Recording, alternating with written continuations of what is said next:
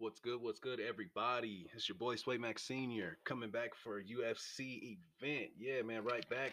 Uh, I wish they were back in uh, Fight Island, man, so we wouldn't keep having these fights called off literally last minute. That's kind of what pushed this one back a little bit. Um, but yeah, I'll go through this one super quick so everybody can knock it out and get your lineups in for sure. So without further ado, let's go ahead and crank it off. First fight, we got Gustavo Lopez going up against Anthony Birchak. Uh, man, good fight here. Both fighters uh, pretty much 8K. Lopez 8K, Birchak 8,200. The odds on this one are pretty close. Lopez is minus 134. Um, I'll keep this one pretty simple. It's a minus 200 inside the distance. If you're playing more than 10 lineups, I'd say you probably want to go ahead and get about 10 to 20% of these guys. Otherwise, if you're playing anything less than that, you can probably go ahead and fade it. And the next fight we have uh, Ramiz uh, Brihmajov going up against Max Griffin.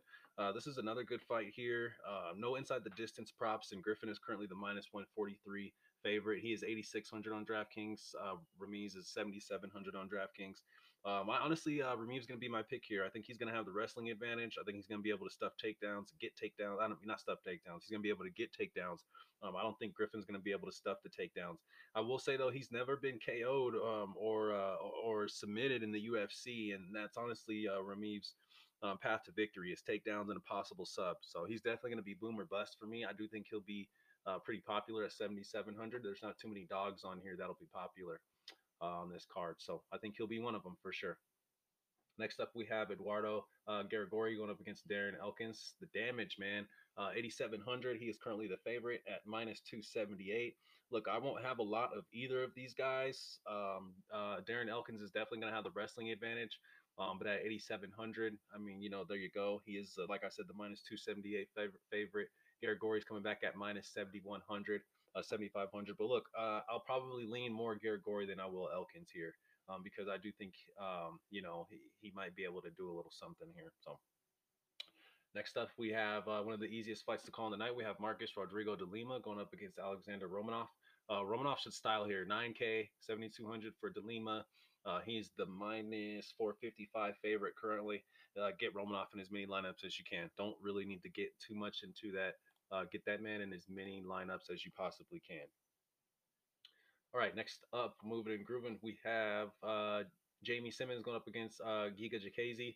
Man, Giga Chikadze should uh, really be able to style here. He is really expensive. He's also uh, the minus 835 favorite, so he is the heaviest favorite on the card here.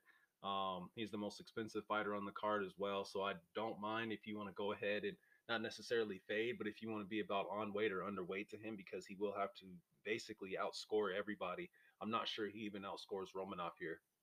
He uh he, he is going to look for the KO and he should be able to style here. Um so I do think it's possible that he can uh, he can get it done. So I will have about 30% or so, 30 or 40%.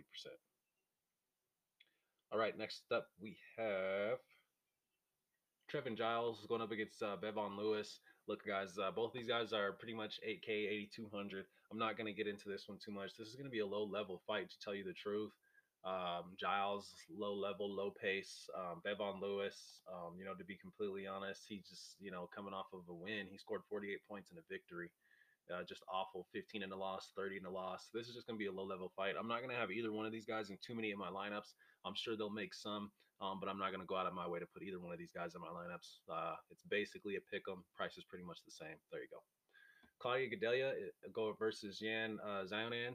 This is going to be a really good fight here, actually. Yan is currently the favorite at minus 173. This one does have a plus 190 inside the distance odds. I do think that's interesting.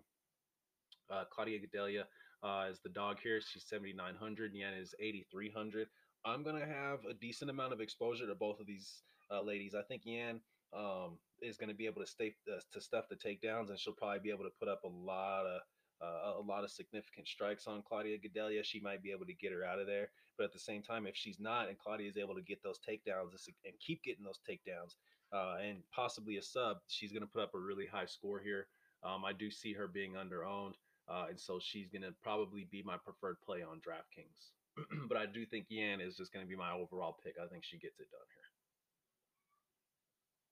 All right, next up we have Khalid Taha going up against uh, Ronnie Barcelos. Oh man, a great fight here. Ronnie Barcelos uh, is the second biggest favorite on the card here. Uh, no, he's not. He's close, but minus 400. Uh, this one's a minus 159 inside the distance. Uh, Taha currently is 7,100. You got Ronnie at 9,100.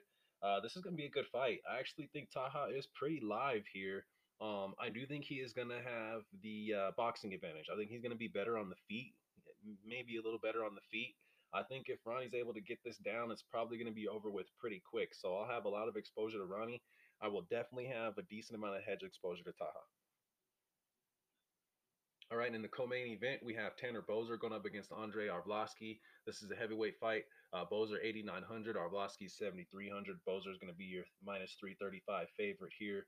Um, I'll probably have a, a, a mid-range average about exposure to this fight, so I'll probably be about on weight. I'm definitely going to lean Boser here. Uh, it does seem like a lot of Arlovski's fights do go to decision lately. I mean, all of them pretty much.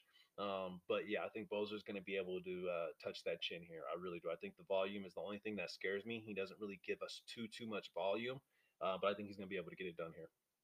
And then for the main event, Santos Teixeira. Yeah, man, we're this is all in fight. Pretty much go all in in every single one of your lineups. You want to go one or the other, lean more one than the other.